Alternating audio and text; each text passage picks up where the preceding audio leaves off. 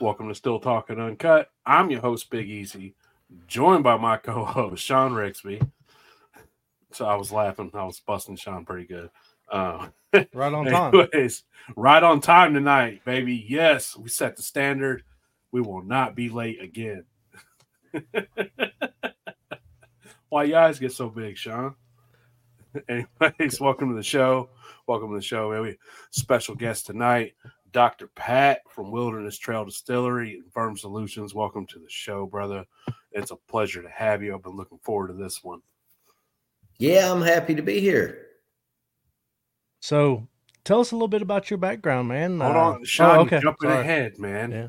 Are you drinking on anything special over there tonight, Dr. Pat? Um, actually, tonight I'm just kind of taking it easy. Um, I do have some uh, Wilderness Trail uh, seven year rye that I'm just kind of just sort of sipping around on a little bit. Seven year nice. uh, rye whiskey.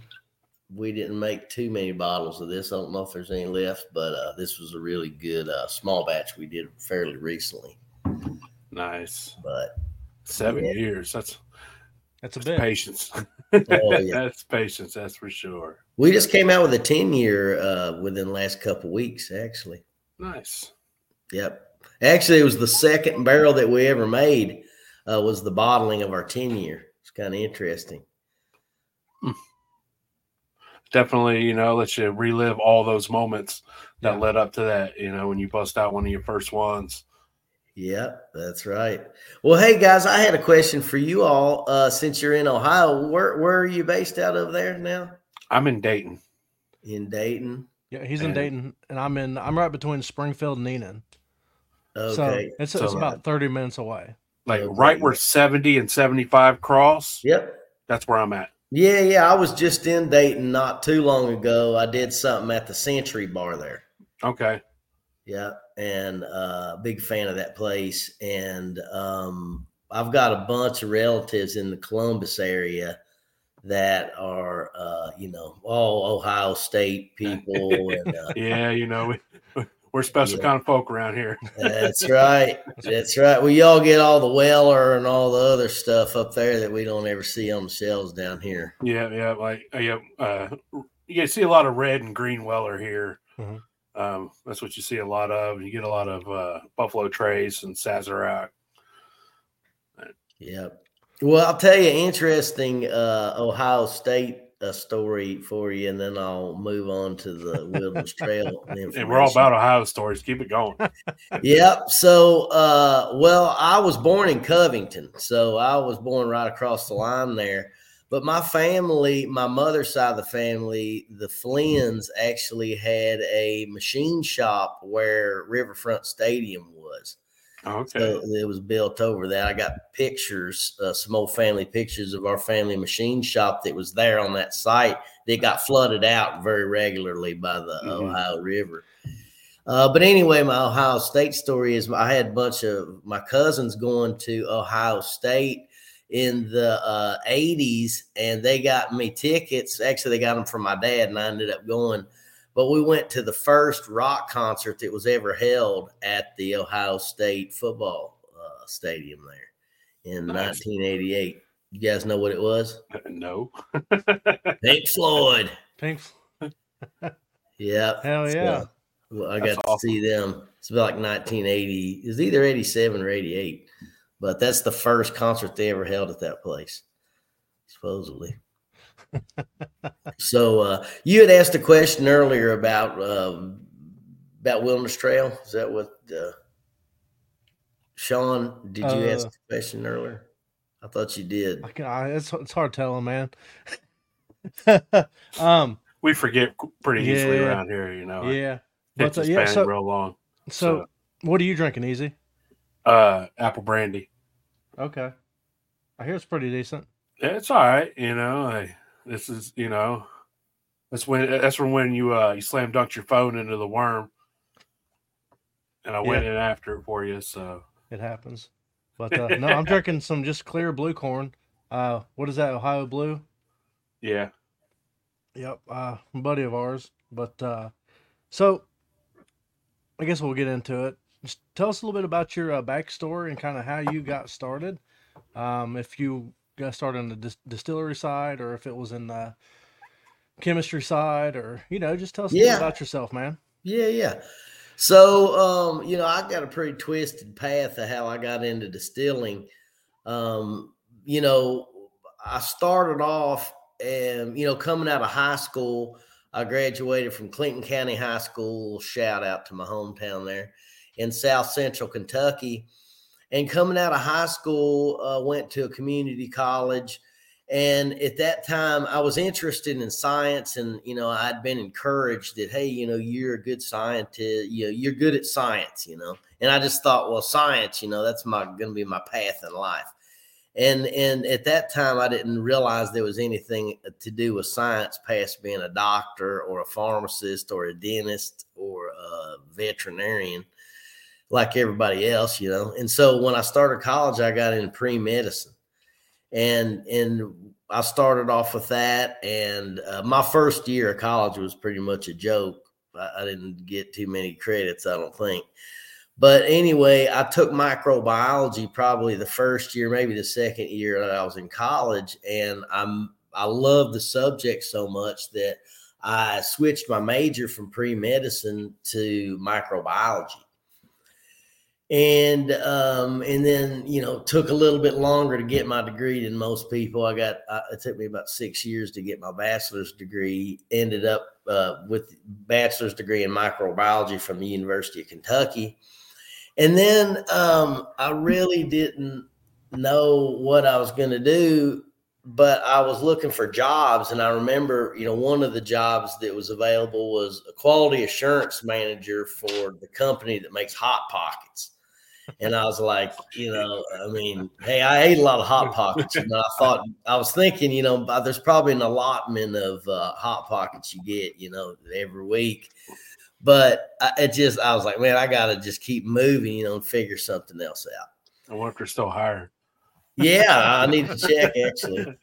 but uh, I took a summer job working for the Department of Plant Pathology at the University of Kentucky, doing pesticide applications on a variety of different plants, including tobacco and, and different grain crops and um, ornamentals and different things. And through that summer job, ended up taking a position as a graduate student in that department. Ended up getting my master's and PhD in plant pathology at the University of Kentucky and and did a lot of work with farmers in the state with various crops again including some of the grain crops that we currently use to make whiskey. Coming out of graduate school there's not too many plant pathology jobs available. Um, and I, I so i ended up taking a job in eastern kentucky as a medical microbiology professor. So i was actually a professor of medical microbiology for seven years at uh, at the time I was there, it was called Pikeville College School of Osteopathic Medicine, but that's in Pikeville, Kentucky. So I was there for a while, and while I was in Pikeville, I started kind of um, that. That's kind of when moonshiners first came out, you know, and and there was a this is the early two thousands, you know, there was a, a lot of kind of interest in moonshining and, and over in Pikeville, you know, me being from, I thought I was from Eastern Kentucky, you know, but you can still go 150 miles east where I'm from and still be in Kentucky. So that's real Eastern Kentucky. That's like Hatfields and the McCoys over there, you know. So um, I started uh, looking into it and ended up you know, kind of how can I fit into this whole? I mean, when I was a professor at the medical school, literally it, during Christmas time, I'd have students bringing me jars of moonshine. And and the janitor, you know, he couldn't walk past my door without checking on me and make sure I had a jar, you know. So uh, I started kind of getting interested in it and then kind of realized that, you know, I could apply my knowledge, microbiology, biochemistry, because of the yeast that are used, the enzymatic, you know, reactions that are done with, you know, converting starch to fermentable sugars that occur in the mashing process, uh, bacterial contamination, you know, that kind of stuff. So I started looking into it and ended up consulting for a company that uh, sold yeast to fuel alcohol distilleries and then later formed a company, Ferm Solutions, um, that markets fermentation products, yeast, enzymes, nutrient supplements, antibacterial products, laboratory and technical services. Uh, we currently do business with about 600 different distilleries and breweries. So that's how we got into it. You know, we we were a company that offered fermentation products to distilleries and breweries. And then, you know, you look at the dichotomy of different distilleries. You got, you know, rum producers and tequila, and, and then within whiskey, you've got Scotch and Irish whiskeys and Canadian whiskeys and bourbons and American single malts, rye whiskey. You know, there's so many differences, and we do business with everybody. I mean, even people that make uh, distillates from yogurt whey and expired bagels and marshmallow bunnies. I'm not kidding you. So Yeah, anything. real. So we we just got a lot of expertise in that through our, our yeast business, and you know the yeast gets the blame for every problem that a distillery or a brewery has. So we're always getting phone calls like, "Hey man, this damn yeast isn't working," and then we got to go in and figure out what's the real problem. You know, hey, Yeah. it's not the yeast; it's you've got poor grain quality, or you're not converting starch into fermentable sugars. Maybe your cook temperatures aren't right. You know, your enzymes in your malt aren't active. You know, your pH isn't right in the mashing process. There's many, many bacterial contamination, as I mentioned. You know, that's one of our areas of expertise that we help people with. And, and over the years, we've studied that, you know, across hundreds of different distilleries and have data from those distilleries and organisms. You know, if you want to really look into flavor, how does why does this whiskey taste like it does, or why does this particular distillery have this particular flavor profile? You really want to look at the contaminating organisms that have evolved in those distilleries, and that's something that we've you know studied over the years. So after about a decade of learning and figuring out what everybody else is doing, we decided to start Wilderness Trail Distillery. So that's kind of So your your you know. your your enzymes led to you being like, "Hey man, I want to make my own liquor." Well, once we learned how to do it by working with a lot of other Yeah. places, then we decided it just we had the knowledge to do it, and we had a lot of great ideas because we saw what was causing mm-hmm. problems Yep. at everybody. And then we're talking very diverse distilleries. You know, some are running pot stills, some are column stills, some are open top fermenters, closed top fermenters, grain on, grain off, uh, you know, lautering before you're fermenting, grain on versus grain off distillation. I mean, many, many different facets of the process that you would never get to see on a tour. You know, we got to see from hundreds of different customers and then getting over into beer producers. Uh, we've got fuel alcohol producers, non alcoholic fermented beverages like kombucha and kefir. I mean, we, we Huh. do all that stuff. So we learned, and, and every bit of that stuff intertwines together, Mhm. you know. Um, so but that's it, kind of how we started. in the uh, in the home distilling world, I've noticed here like the last couple of years, um, the liquid enzymes have really blew up. Um, talk a little bit about the benefits of the liquid enzymes compared to like you know your your barley and you know and stuff Yep. like that. Yep. So we it like if you just look at Wilderness Trail, for example, we use, you know, in the teens percentage of malt. Actually, I think it's 11 to 12 percent, depending on if we're making a bourbon or a rye whiskey, which is almost enough to supply all the enzymes that we need.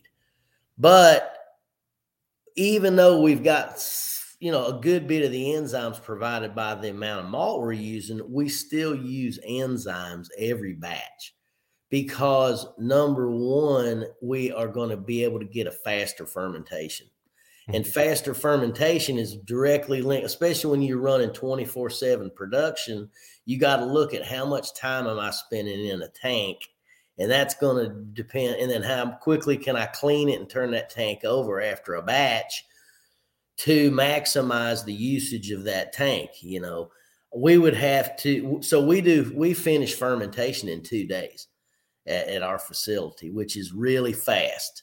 And to be able to do that, we've got to you know employ various uh, techniques Mhm. To you know to get that done. But that's just you know one of the th- one of the goals that we have. You know, shorter fermentations. So, uh, but there's a lot of things that we do very differently there um, compared to other distilleries because, again, we're utilizing a lot of knowledge across uh, Yeah. you know uh, our experience. I, I think what Sean was referring to that high temp, uh, am, high temp alpha and gluco really took off in the home distilling community. Oh yeah, yeah, yeah, Over the last couple of years, yeah. and it, it got spread by a couple dudes reselling it. But you Yeah. know, it, def- it definitely, uh, it definitely took off. So what are the so what exactly would you say the benefits are aside of like just saying this in a smaller batch compared to using the barley itself? I mean, Yeah, yeah. I'm i started there's- off on that path and got down tangent. So You're really, all the two main benefits to me would be speed of fermentation, and again, Mm-hmm. we're interested in that because that's how many tanks we got to have. But number two, even even if we do a hundred percent malt, like for a single malt Mm-hmm. fermentation, we're still going to add enzymes because we are able to access additional starch. So Okay. we get better yields. You know, we talk about a lot of people when they when they're producing, they think about how much alcohol they're making per batch. Whereas we're thinking of okay, that's fine to think about it that way, and that's a good way to hey, I, I know how much I'm making every day. But something that you need to re- remember also is how many proof gallons of alcohol am I making per bushel of grain? You know, Mhm. what's your yield? And so by accessing additional starches, which are, you know, you're just break, basically breaking into, there's, you know, various types of starches. There's waxy starches and other types of starches. Some starches are uh, attached or are aggregated with other types of structures in the plant that can be released by various enzymes. So that's two reasons why we would uh, use enzymes. okay. So uh, I do have one question that someone we someone we know is mutual, I guess, friend of ours. He told me to ask you about uh hold on uh, oh boy. I done lost You should have read that and had it memorized. I about a band, a rock band that you used to have. Oh yeah. Well, I got a, a. I used to be in a rock band called Fulcrum a long time ago, and actually, my business partner uh, was. Uh, I actually met my business partner Shane playing in that band, and um, you know, we used to play in Danville, uh, you know, back in the '90s and stuff. And then whenever I went off to be a professor, that was kind of the end of the band but I still play in a rock band currently. Uh, it's called Zella May. If anybody, anybody's interested, you can get on Spotify and you know YouTube. We got videos on there. But Zella May with a put an exclamation point after it. I don't know. I think our drummer put an exclamation point on it or something. But uh, Nice. it's uh, yeah. But Yeah, somebody asked the question, what's kind of your best kind of use to use for moonshine? You know, um, whenever we look at a lot of, of the people who are making, you know, labeled moonshine, you know, that you can buy in the store, which is very likely uh, made by the types that you can buy on the back of a truck. Anyhow, um, you know, the type of yeast, I mean, the thing about moonshine, it all comes down to what is your feedstock. So if you're Mhm. using, and this is the same with anything, we just say moonshine because whenever we're talking about a hundred percent grain recipe, that's normally referred to as whiskey. And a lot of times moonshine, even though the name implies the illegalities and everything, I mean, we're, we're I'm I'm speaking of moon legal moonshine, um, you know, is is we see it and we experience with different uh, people often has sugar is is part of the you know one of the main components in it. And so when you look at fermenting sugar, you know, it depends on how much sugar versus how much grain and what your process is. You know, we're familiar with a lot of different processes, everything from, you know, people that supplement a little bit of sugar in there. I think one of the biggest issues that we see with it is mm-hmm. is people not regulating the amount of sugar that's in their fermenter. You know, the the mentality is, hey, if I put more sugar in, I'm going to get more alcohol but that's only true up to a certain point. And then you start inhibiting the ability of the yeast to make alcohol because there's too much sugar present. Mm-hmm. And then in that case, you're actually, you can get higher alcohol by lowering the amount of sugar. So you got to really think about, you know, and then, then you also have nutrient deficiencies. You know, if you're fermenting, let's just say sugar and water, all you've got is carbohydrates. You don't have any, you know, other nutrients mm-hmm. that are required. You know, many, many different ones calcium, magnesium, all these different things. And the yeast itself provides a lot, you know, yeast is very nutritious just itself. So if you've got a very large population of yeast, the yeast population itself is going to feed into a little bit of that nutrient requirement for the other yeast in there that are actually fermenting. Mm-hmm. But if you have a little bit of grain in there, then that supplements a lot of those. Same thing with you with a little bit of back set, you know. And if you look at early, you know, what led to the sour mashing process, there could have been a little bit of using leftovers from a previous batch kind of as a nutrient supplementation for a future batch, you know, especially back when you're if you were relying on the enzymes in the malt to do all the work, the pH and also something that people don't th- ever think about and never heard. Uh, it's probably never even talked myself about this on this exclusive on this podcast only.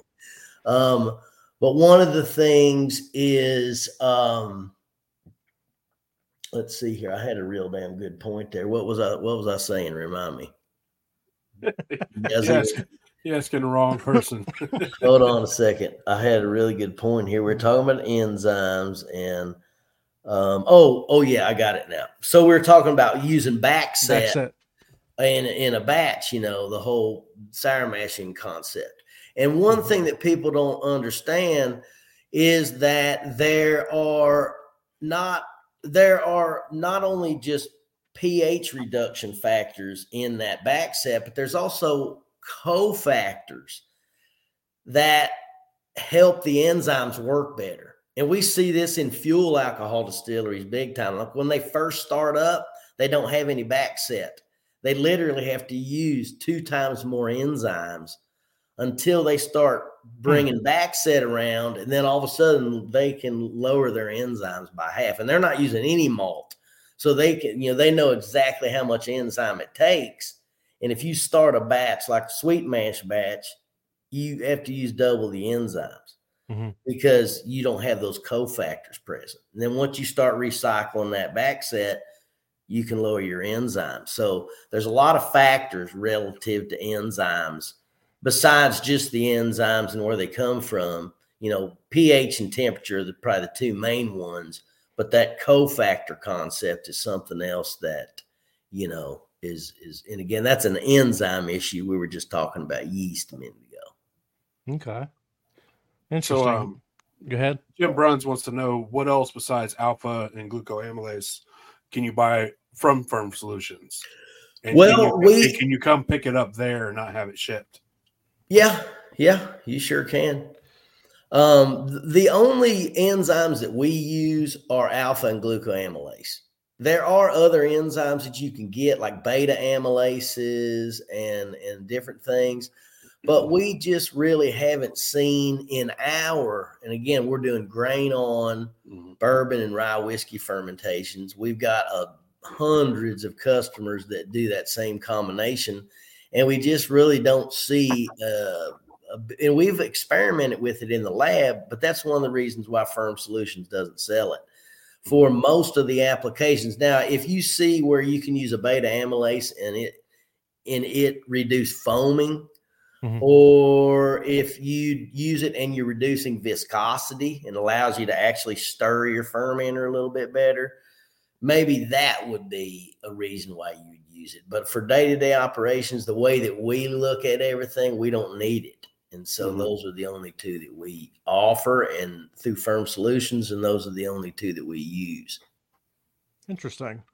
So I see a lot of um, questions pop up about nutrients on, on you know online, and uh, a lot of people ask like if they don't have a yeast nutrient, you know, what is something that they could use, you know, that they may have in their home or, or, or you know, just readily available. Yep. Um, you know, any little bit of grain, you know, if you pitch a little bit of grain in there, really that's the grain has got a lot of stuff in there now. You would want to cook it. So, you know, but in general, you know, even even total grain-based fermentation sometimes need nutrient supplementation. And the general rule that I usually use is that if you have a grain based whole mash, you're not taking anything away from it. You, if you're not over 20 Brix, mm. then you shouldn't need anything else. It should ferment to completion so long as you do a good job of converting the starch into fermentable sugars. If you, um, if you have um let's see here. If you have a grain based mash that is over 20 Brix and and again where this comes into play here is kind of a matter of how high Brix are you what type right. of grains do you have? You might need some nitrogen in there. Like fuel alcohol distilleries for example they ferment at 28 29 Brix and are pushing 17, 18% alcohol by weight in their fermenters. And they have to use a bunch of nitrogen to be able to get that. So that's, hmm. you know, example. If you're fermenting sugar, you need like a whole bunch of, of nutrients, you know, a lot of, uh, you know, hard seltzer production. Mm-hmm. Uh, you're using a combination of sugar, uh, yeast, and nutrients a very complex nutrient supplements. Uh, some rum producers that are that are fermenting grain uh, granular sugar, you're going to be using a nutrient supplementation. We sell one called Ferm Life on our Ferm Solutions uh, website. That is a good all around. It's got everything in there. You know, instead of like, dang, am I missing out on mm-hmm. manganese? It's got everything in there. Like, there's all you need on top of that's carbohydrates. So, you know, uh, but the other thing is whenever you're fermenting sugar is you need a lot more yeast, you know. Mm-hmm. So typically if we're doing a grain-based fermentation, I would estimate we're going to use somewhere between one to two grams of active dried yeast per gallon of mash. If we're doing a sugar based fermentation, if you want it to finish in like within a week and finish to completion, you're going to want to use probably 12 grams of yeast per gallon. It's just how much it takes. And whenever you look at like turbo yeast, for example, yep. you, that the the rate of usage on that, you're adding just a it's almost like it's got a sludge layer of yeast on the bottom of the ferment. yeah. So uh, you know, if you if, and then you look at the yeast you got to use plus the nutrients, and then whenever again you look at turbo yeast, we offer turbo yeast as well as the ferm Solutions. It's got that all those additional ingredients in there in addition to the yeast. So speaking of turbo yeast, everybody, well, I'll say everybody, a lot of people complain. They say, well, you know, it makes a hot liquor. In your opinion, what what causes that? Um, it's hard to say. I mean, I'll tell you this for sure is there's a lot of what I would call hot liquor being made from errors in distillation.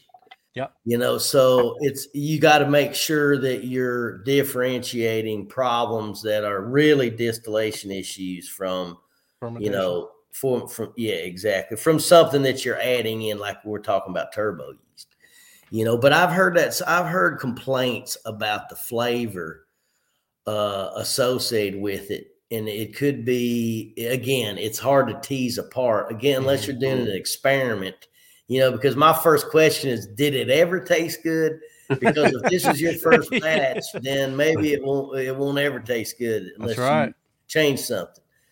So you got to look at that and, and, and, people's levels of expertise. What type of still are they working with? I mean, the, did they buy a three gallon pot still off of eBay? Are they using a 50 gallon hillbilly still? Is it a Vendome, you know, 200 gallon with really nice copper, you know, bubble caps? I mean, there's a lot of different, um, you, you know, and then you look at other things that, uh, like the ABV that you get to in the fermenter, you know, mm-hmm. is the still that you're using capable of properly distilling that out to where you're not either leaving a bunch of alcohol behind in the stillage, which if you're recycling your stillage back to the fermenter and there's a whole bunch of alcohol in it, it could cause issues there. But you know, just so many different, so many different variables. What's what proof are you coming off the still? You know, a lot of people that I know that are using smaller stills um, they have a problem with getting low enough proof. You know, like for bourbon, for example, by mm-hmm. law, it has to come off at 160. I got people calling all the time, hey man, 165 is all the lower I can get on this damn still. You know, and it's so not to cut you off, but you say uh, 160. Now, is that right off the still or is that like blended together in the container from the run? No, the law with bourbon uh, yep. is it can't be distilled over 160. Okay. Now ours comes off. If you just look at us, you know, we come off at about 137, 138 off the doubler, and then we're going into the barrel at 110. Mm-hmm. Okay. So you got your what coming off the still, what's allowable by law, which nobody's hardly distilling close to 160. Right. But uh, but there's a lot of producers on smaller equipment that are be, just by the nature of how their equipment runs. And then again, if you're running on a pot still, you got to look at collective of heads, hearts, and tails. Whereas on a column still, you know, you got a little bit more control and you're pulling off, you know, you're pulling off a, uh, you know, more continuous same thing rather than blending heads, hearts, and tails. And you're also making your cuts very differently on a, a column still as well. So, talk a little bit about um, Wilderness Trail. What kind of um, stills you guys use, and uh, your barreling, and and all that. Yeah. So uh, we started off at Wilderness with a uh, 200 gallon Vendome pot still that was heated with a water jacket that was surrounding our pot that we so a lot of a lot of these smaller stills like hillbilly stills for example or at least they used to i don't know if they mm. still do but they have electrodes that go into the pot and a lot of people are like well i have to you know filter out my grain or it'll mm-hmm. burn on those electrodes so we thought, well, let's put a water bath around our pot and then heat that water with the electrodes. That way, the the, the beer is in the pot, but the water is what's getting heated. So it's a little bit different of a way of doing it, and it allowed us to run off electricity. We didn't have a boiler when we first started Wilderness Trail, so we just had that that 200 gallon pot. Still, we had six 500 gallon, either four or 500 gallon fermenters. I think we were doing 400 gallon batches at the time. And it would take us, you know, with a 200 gallon pot still, a full day, you know, to run two batches to, to do a 400 gallon fermenter. So that was giving us about one barrel a day back in, this is uh, just a little over 10 years ago. So we started off one barrel a day uh, you know, three, four days a week. And, you know, one thing, and, and here we were with still with the Ferm Solutions Company. So when we started Wilderness in 2013 uh, is when we started distilling.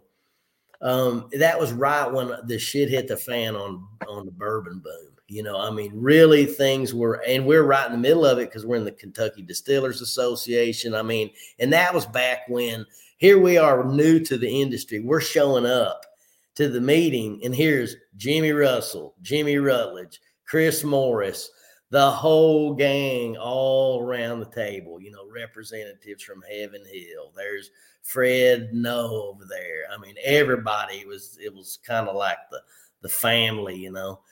And now there's like uh, we did, we became the 18th member of the Kentucky Bourbon Trail. We just finally joined the Heritage nice. Trail, but we started off on the Kentucky Bourbon Trail Craft Tour. Um, so anyhow, we started off, you know, a slow amount of little amount of production, and mm-hmm. then through our ferm solutions business, we went from getting phone calls about how come your damn yeast isn't working to being the company that gets phone calls about any question related to anything. So once wilderness kind of started off, we started getting a lot of calls of, "Hey man, do you guys know anybody that can make barrels for me?"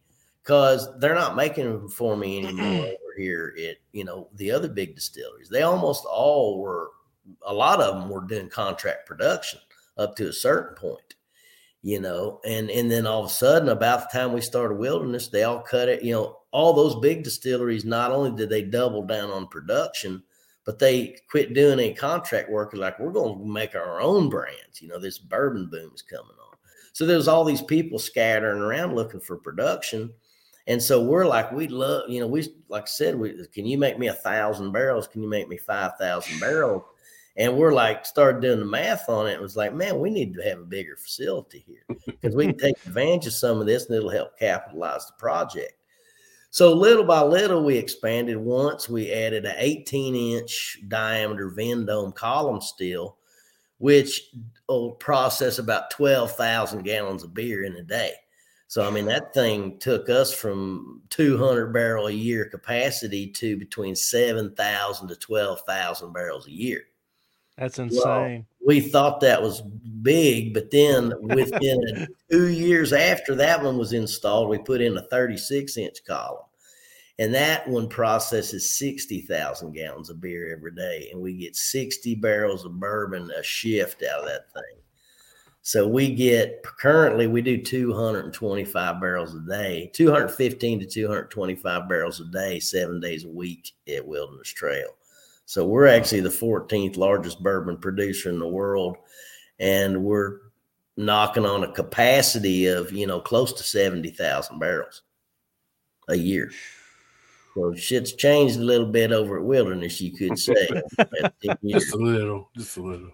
Yeah, so that's the situation now. And then recently, you know, with my business partner and I, I mean, if you look at other distilleries that are you know the the size of us you know like and again uh, other some of those distilleries that started off about where we are are larger now like bardstown bourbon for example green river you know those are a couple other ones but you know um, wilderness trail has always been you know in terms of the ownership of it it's been shane and i.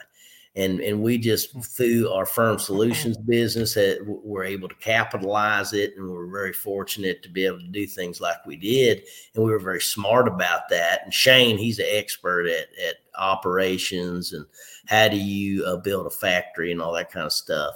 And so you know we coupled our expertise together and we were able to uh, you know but we got to the point to where we needed i mean here we were in 44 states with our products. We're in, I'm you know, over in Germany and Sweden and all these other places getting business. And we just realized, man, we've got to have uh, some type of partnership on this. So we ended up divesting 70% ownership of Wilderness Trail to Campari that owns Wild Turkey Distillery. So that was, that went down about a year ago. And little by little, we've been transitioning you know, over to uh, you know, over to working with those guys. Wow. So yep. Shit, business is pretty good then. Yeah, so, it's pretty crazy. So talk about all the different stuff that you guys have um barreled. I mean, is it just rye whiskeys? Is it Well, we have uh, two different bourbons that, well, actually three different bourbons that we're making. We do a, a wheated bourbon, which is a lot of people call it our yellow label product. um, so if it's got yellow on the label, either the if the label's yellow or if the word bourbon on the front of it is yellow, that would that would mean it's a barrel pick. But we have a wheated bourbon that is 64% corn, 24% wheat, 12% malted barley. And then we've got a rye, a high rye bourbon that's that same recipe, except it's got 24% rye in it.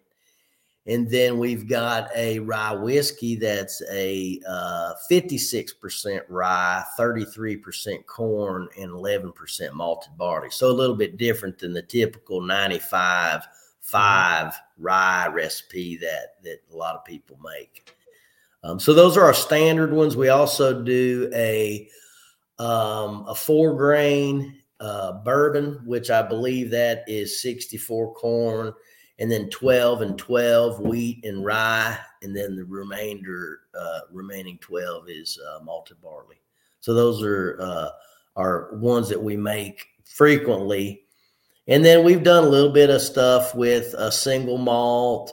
Um, there's probably some, you know, there's some different mash recipes. I know we've done some, you know, even higher rye bourbons, you know, closer to 40% rye um, in a bourbon. So there's some other stuff in there that you know we're looking at. We've distilled. We've got distillate. We do a uh, a product called Harvest Run that is barrel aged sorghum molasses distillate. So we buy sorghum molasses from a, a really excellent farm here in Kentucky, and we ferment that, distill it, and uh, age it in used bourbon barrels. It's called Harvest Run Really good product. Nice. Yeah, I think uh speaking of sorghum, there's a festival down there. I think it's in Morgan County, a sorghum yep. festival. That's right. Now, do you have to do anything special when with your sorghum?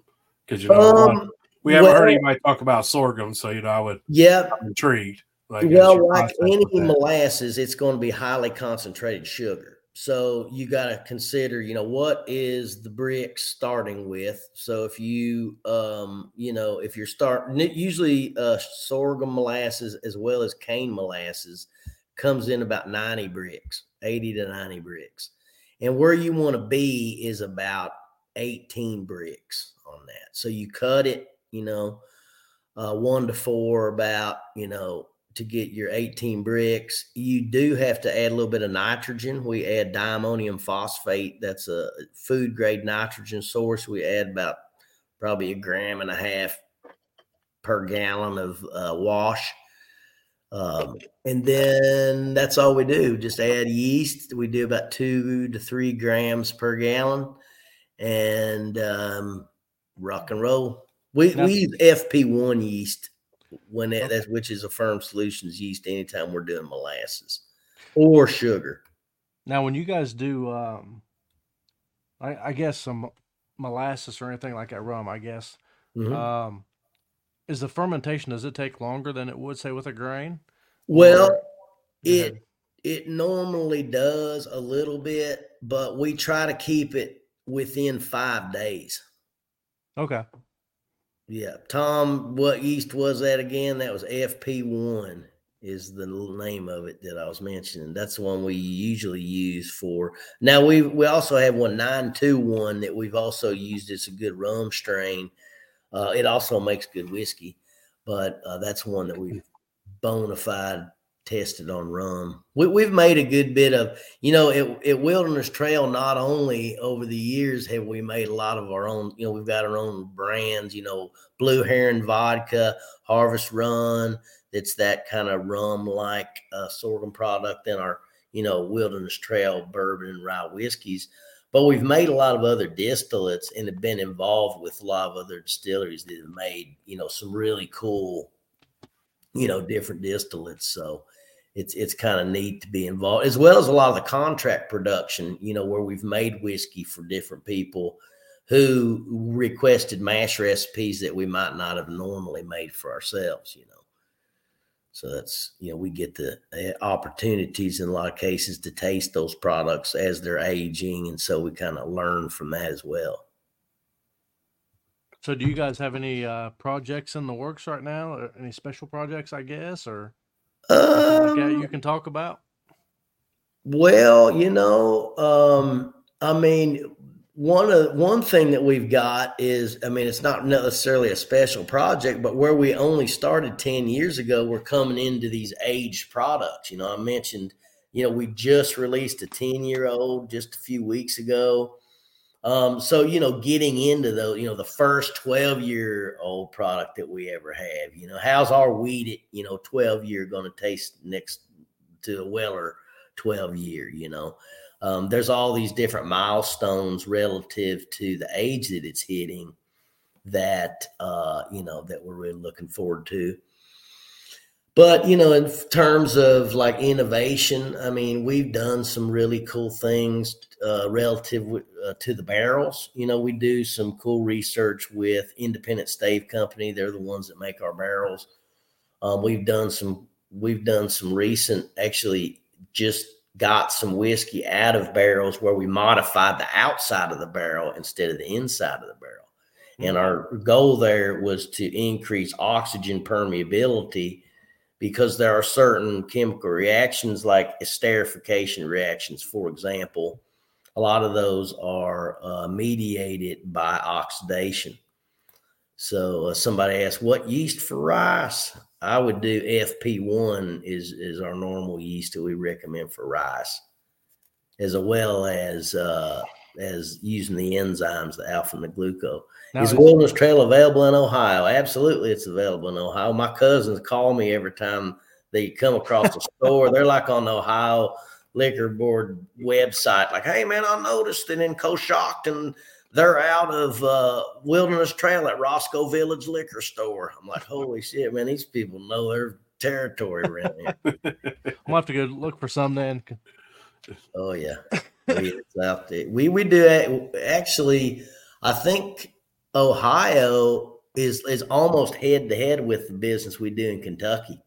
It's unbelievable. Really? It gets extra cold up here, man. Long cold winters. Somebody there said they, they get browbeat when they tell somebody to use DAP. It's like, yep, some people just don't understand. These little whippersnappers, they got to be taught, you know. So, what's the, you said something about FP1. What's the, uh, highest percentage that you would go with that? Because I know a lot of people are all about getting the most out of the product. Well, you know, again, you know, yeah, I mean, I've seen, I'm, I'm seeing, you know, 15, 16 ABV, which is really way higher than you'd ever want to go for a distillate. Because, you know, whenever you look, a lot of people think of, well, I'll get more alcohol out of that batch. But if you go too high on the alcohol by volume, you end up with reflux issues. And a lot of times, even if you don't realize it, you're going to have alcohol left over in your stillage.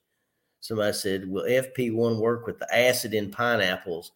It should, um, but you might need to buffer that with something, you know, put a little bit of grain in there or, um, you know, dilute it a little bit and then maybe back, you know, add add some hmm. sugar or some other type of, you know, where you keep that pineapple flavor in there, but you're you're because acidity can be an issue.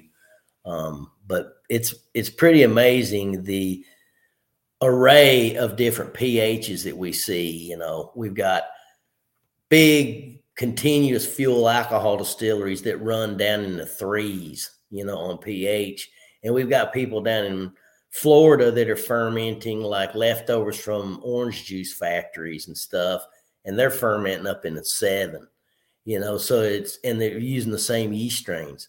So the yeast is pretty forgiving across a wide range of pHs.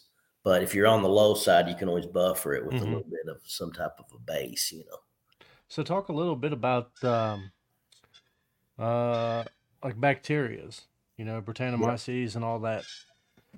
Yeah. Uh, what's that one that everybody, the home distillers, I keep hearing a lot of? Lacto, lacto. Lacto. Yep. Yep. Yep. So, well, like Brettanomyces that you mentioned, that's actually a wild yeast strain. So there's wild yeast and there's bacteria. Um, and they both end up in your process similar ways. You know, you're not cleaning properly or, or whatever. Um, you know, whenever you're making grain based mashes, you have that, you know, two hour high heat process at the beginning. And so usually at that point, once you're done cooking, you're essentially not sterilized, but pretty heavily pasteurized. And then people wonder, well, why am I getting contaminated in my fermenter every time? It's in my fermenter's clean. It's like, yeah, but what about your transfer hoses, your pump that you're using to transfer the material from the cooker to the fermenter? And then we see that at big ethanol facilities where they have external heat exchangers, you know, the the thing, the you know, tube and tube or whatever type of. I've seen plate and frame heat exchangers used, and those are external devices that are just notoriously contaminated. You know, but anyways, um, whenever you look at the bacteria that contaminate any type of a brewery, these are the types of bacteria that kind of like the same bacteria that are in sauerkraut and yogurt. You know, these are the ones that are, would be fermenting if the yeast, if you weren't putting in a hundred million yeast cells per milliliter, they would be the ones fermenting it. You know, mm-hmm. and when we look at like corn silage and different things, these are the organisms that do that, and they acidify and they're used to preserve food. Like I said, sauerkraut, yogurt, uh, these types of organisms. So they're not like bacteria that, you know, cause you to get bloody diarrhea or something. These are bacteria that we eat in foods that are healthy for us. But what they do is they contaminate and they, um, you know, they're not on a recipe card. So we don't necessarily want ingredients in there that aren't, aren't on the recipe card. But what they do is they consume sugar that the yeast should be using. So you are decreasing yields. You're not getting as much alcohol. Eh, but the other thing is they're producing organic acids and other compounds that could affect the flavor. Now, organic acids can be good because organic acids condense with alcohols to form esters, and esters are what give the fruity flavors and the vanilla and the caramel and all these classic flavors of different liquors. So the organic acids are important, but there's other organic acids like butyric acid, for example, that makes liquor taste like baby vomit. So, smell too. yeah, smell too. Exactly. So, and, and, there's all these different things. Then you hear about diacetyl, giving them buttery, you know, flavors um, that can be associated with like pediococcus contamination. There's um, you know, ethyl carbamate that people talk about as a carcinogen. It's actually regulated in, in liquor that's going to Europe. And that can be produced by different combinations of contamination. So um, now back to your question about lacto. Lacto is refers to a specific um, bacteria that the genus is Lactobacillus. So there's a lot of different species of lactobacillus, lactobacillus brevis, lactobacillus fermentum, lactobacillus delbrueckii. There's a lot of different, you know, species of lactobacillus. Lactobacillus is in the family that we refer to as lactic acid bacteria. Some some people call them LAB, uh, lactic acid bacteria, and that includes lactobacillus and all the different species of lactobacillus, but it also includes other organisms like pediococcus. For example, some people might have heard the term pedio. Like some of the yeast companies actually sell pediococcus species that are used to make sour beers, for example. Hmm. You know, and then they do make some very interesting esters, and anything you smell in the fermentation has a potential to end up over in the distillate and when you look at barrel aged distillates, some of those chemicals that are formed in fermentation turn into other stuff over the course of aging in the barrel. So, you know, there's a lot of layers uh, to this stuff, but the contamination, man, that, that that has a lot to do with how a distillery, what's the fingerprint of that distillery? If you want to crack the code on some of the most famous Scotch and Irish whiskey brands and older distilleries, you got to include the contamination. We've got 180,000 different bacteria, 180, comma, zero, zero, zero different bacteria that we've been collecting over the last 20 years from probably over a thousand different distilleries across the globe. And some of those distilleries, we've been tracking contamination for the last 20 years. So, and we keep those bacteria. We got them stored at minus 20, minus 80 degrees Celsius in our lab. And uh, again, if you want to really study flavor, that those we study them because we create products that kill them if for fuel alcohol distilleries. You know, that's one of the reasons why we started studying. But when we got more and more into beverage alcohol, we started looking at them more for flavor, you know. But the other thing about it, and somebody mentioned it earlier, is all those bacteria have the potential as probiotics. So, mm-hmm. literally, we've probably got the world's largest repository of probiotic bacteria. And now we're communicating with pharma companies and medical companies to try to capitalize on that collection. So, it's, it's pretty interesting how all that ties together. There's so much more to this stuff, man, than what meets the eye. That's the beauty about it. So much. Yeah, tell me about it. But you, every time, every time you hear somebody speak, that's just a new rabbit hole that you could spend a lifetime wandering down. And then, if you ever do reach the end of it, or you, you've had enough of it, somebody else says something else, and you're on to another rabbit hole. And, oh, and I, I, like to mess with our buddy Hooch all the time. I, I tell him about something. He's like, well, now I got to spend all night on Google. Thanks a lot. And I'm like, you're welcome, buddy. Yep. Enjoy the rabbit hole. Learn it. Yeah, yeast and enzymes, that is definitely a huge so, rabbit hole. If, if you had, if you were making something for yourself to drink, what would it be? Um, probably a nice uh, lemonade. But uh, you know, as far as distillates, I'm a whiskey guy, just straight up. You know, um, I'm also a beer guy. You know, I like beer. You know, um, and and and when it comes to beers, you know, I like I like lagers. You know, I'm a kind of a light beer type of person. I'm not real big. I do appreciate more complex beers, but I've always just been kind of a light beer drinker, probably because of where I come from. You know, good old Kentucky. just good old. We just drink. I mean, I remember the day whenever I got to when I was making enough money in my career where I made the move from natural light to Bud Light. And it was like, hey man, what else you want to ask for? You know, you know when you you know when you've made it. You know, that's right. That was also whenever I switched from Hamburger Magic up to Hamburger Helper too. so I was splurging, living the high life. Yeah, somebody says Doctor and Alan Bishop could have a month long podcast. We've had a couple of them that lasted, seemed like a while but Alan's a good guy. We always have a good time talking. Somebody else asked the question if we ever made a mash from rye that was unmalted. We have customers that do that, and they just simply have to use enzymes to make he, up for. I think he was wanting to know if you use rice and rye. Oh, yeah, rice, rice rye. and rye. Rice and rye, unmalted. Never heard of anybody doing that, but you sure certainly could. You know that would uh, probably make a really good. I know rice distillate is really delicious, and rye distillate's very delicious. So, by the reasoning of deduction, you know, I putting chocolate and peanut butter together. You know how you gonna That's go wrong? Right. You know, sometimes, sometimes you just got to mix it and try it. You never know. And if you don't right. like it the first time, try it again yep. a different way because you might like it the other way. So. Mm-hmm.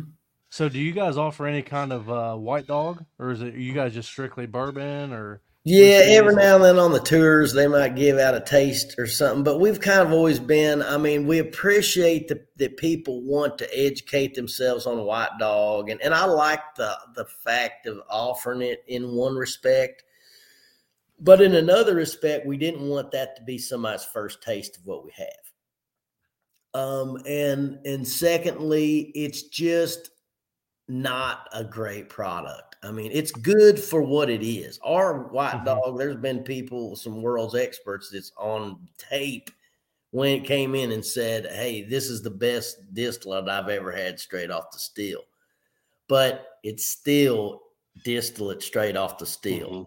You know, I mean, I like it for what it is, but it's just kind of been one of those things of where you know we want to be known for premium whiskeys, and we just don't want that Yeah. you know and so for the and it's also kind of a treat when somebody you know somebody who really cares enough to make the pilgrimage of i want to taste that damn distillate it says you can do it you know you just need to come see us probably Okay. I have to remind that it's a that's another stop on the trail we're gonna run. We're gonna run that trail before I die, Sean. We gotta run that trail. Yep. Me, you, well, Hoots, the Masters, Noble. Let's go run that trail, man. well, we're going to be down in uh, oh, Neeley's Neeley Family Distillery at some point next, I think in March. So I don't know how I don't know how close you are to Royce's, but um they're up in uh like more in over uh, i think around louisville area we're probably a couple hours from them okay. But um, yeah, man, I would definitely work in a trip to see those guys. Royce is a good buddy of ours, and uh, he's uh, he's a good guy. I heard he just lost his grandpa lately. Yep. Yep. Yeah, I hate to hear that. But man, I was looking at all the pictures that he posted of them, you know, and man, you know, if you lose your grandpa, you know, and can look back on all those great memories, I mean, that's what it's all about. So, little shout out to to Royce and his grandpa. You still unmute yourself, Sean. Oh, You over you over hiding the si- sound of the He's he's giving a moment of silence. Appreciate that. I need a moment of silence. he's, he's got all them damn baby goats in the background wanting fed. Yeah, I got a bottle bottle baby, and it's it's it's back there hollering. I hear it. it's been going off on him. Me, me and the masters have just been eating him up in in a, in a group chat about it. So, yeah, Sean's got goats. In case anybody's wondering what the noise is, it's not, it's not a squeaky door or uh, sound effects we're tossing on there. So, feed your goats, Sean. Feed your goats. Yeah. So uh, a good question come in. Um, do you have any Ohio corn strains in the Wilderness Trail recipes? Ohio corn strains in the Wilderness Trail recipes.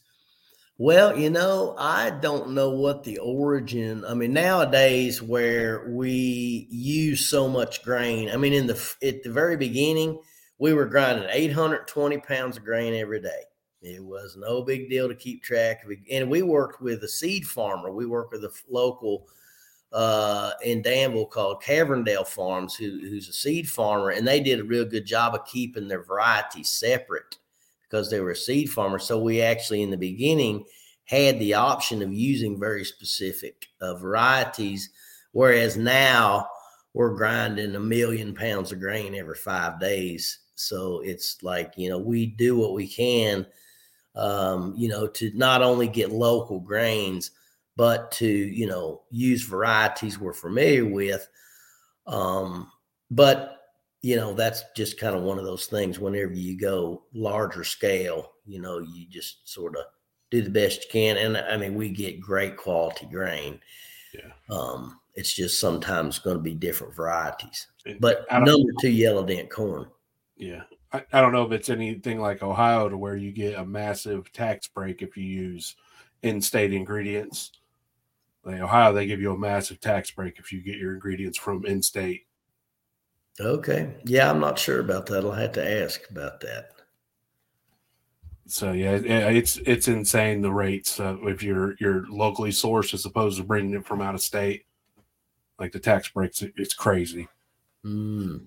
So you hear you hear a lot of guys talk about how oh you know we get our stuff from in state, we get everything from in state. So Mm. Well, I know some bars you actually have to make everything that you you know, even the bitters. You know, if you're gonna sir, if you're a distillery, for example, in some states, I don't know if it's like this in Ohio, but if you're going, you can serve cocktails, but you have to make everything that goes into it. Hmm. It's just kind of like can't crack a freaking can of coke over here. I, I I know distilleries that are literally making their own cola because they can't by their state law they got to make everything that's in their cocktails it's like it's it's wild state to state. I think when we was over in west virginia uh, the one we was at he's like yeah we can't sell mixers or anything like that here. We would have to open up a whole nother business next door in a totally separate building to be able yeah. to sell mixers and things like that. And it's just like it's crazy man uh, yeah, all the hoops that make you jump through so. So, what was your biggest um, uh, hiccup, I guess, if you will, um, when you guys opened the distillery? I mean, did was there a hang up on on licensing, or was it, you know, just um, getting everything well, running? You know, having already been run a successful business, and and having capital from that business to properly, you know, f- you know, capitalize the distillery you know, we didn't have the headaches that a lot of people have. But one thing that I'll tell you, it's a little bit embarrassing to say, but one thing that we messed up before we really even got started is we literally broke our still before we ever used it. So we had. I know. I know a guy. Been yeah. there. so, so we get our we got our brand new Vendome pot still, and again, it's a pot that sets in a water bath. Okay? That one's a little expensive too. Oh yeah, a little bit expensive. So I'm guessing you know probably somewhere around a half a million dollars or something. We had rectifying columns with it too. So anyway, we had this pot sitting in this water bath, and the water bath has a spot where you hook up a hose and to fill it up, and then it's got a pressure relief mechanism on it, which isn't like a valve. It's more like it looks kind of like an air stone on there. And when the still's running and that water's hot in there, you'll you'll see that little air stone kind of sizzling a little bit, letting off a little bit of that pressure. So we when we first got the still, we had to fill that water bath full of water and or that water jacket rather. So we hooked the hose up to it, turned the hose on, and then later on that day, it's like, man, this damn thing is not filling up. What the hell's going on? And we opened up the manway on, and looked down in the pot, and the down bottom of the pot was pushed all the way up to the top. So the pressure relief valve or whatever it is, it was just a screw that was in there just a nut that was in there like to hold the space and we were supposed to actually screw the pressure relief mechanism uh, in there later and we didn't do that and we put that hose in there and pressurized it and it pushed the whole bottom oh, of man. pot. So instead of having a 200 gallon pot still we had about a seven gallon pot still just pancaked up. We, we called vendome and we're like man you guys are not gonna believe this shit. We literally have broke this damn still uh, just by filling it full of water and uh, they took it back, fixed it, and uh, we were back to the, off the races. But that was probably the one thing that, it, with all of our years of expertise, uh, we broke our damn still right when we got it. Always a little valve, huh? Yep. So, uh, word to the wise: if you get a pot still with a water bath around it, be sure to remove the pressure relief valve before filling it. I'm damn valves to get you. Yep. Yeah, that's amazing. I th- these are the stories I like to hear, you know, because it doesn't matter how small scale you are or big scale, like shit happens. Oh, yeah. You know, just the bigger it is, the more expensive it is. Yep. Oh, yeah. Absolutely. but, uh, well, I appreciate, like I said, I appreciate you coming on, man, and, and giving us a little over an hour of your time. But uh, I think we kept everybody long enough. Hey, I will. I will say it was, was this was a very amazing, informative podcast, man. I really enjoyed listening to you speak about yeast and enzymes and and you know and and Angie Distillery. But I was re- I was real intrigued about yeah. Well, I'm, I'm glad you had me on here. So I appreciate it's my pleasure, brother. If you would, before we get off here, tell everybody where uh, you can be found. If you know your distillery, the ferm yeah. solutions, all that. Yeah, yeah. I mean, you can find uh, Ferm Solutions. We're www.ferm, F E R M, as in fermentation, ferm dash, that's a hyphen, solutions.com.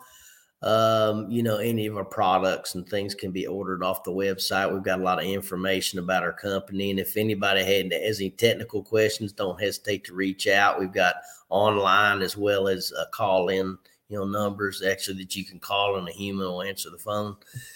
Um, and our Wilderness Trail, we are at 4095 Lebanon Road in Danville, Kentucky. We're again on the Kentucky Bourbon Trail. We welcome anyone to uh, come by and uh, see us for a tour. Um, and that's uh, where we're at. You can also find us on all the social media, you know, Facebook, Instagram, and uh, Where exactly is Wilderness Trail Distillery? Danville, Kentucky. Yeah, but we're just a little south of Lexington. So um, Not that far. Not that far from us. I wouldn't. I wouldn't assume. No, not at all. Lexington's like two and a half hours, three hours. Yeah, we're like 45 minutes down below Lexington.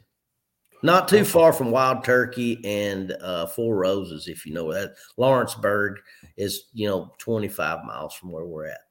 So, are you close to like? uh uh I can't think of the name of the distillery, but Stephen Beam. Um, Yep. So we're Limestone. probably 25 miles east of Steve's distillery. Okay.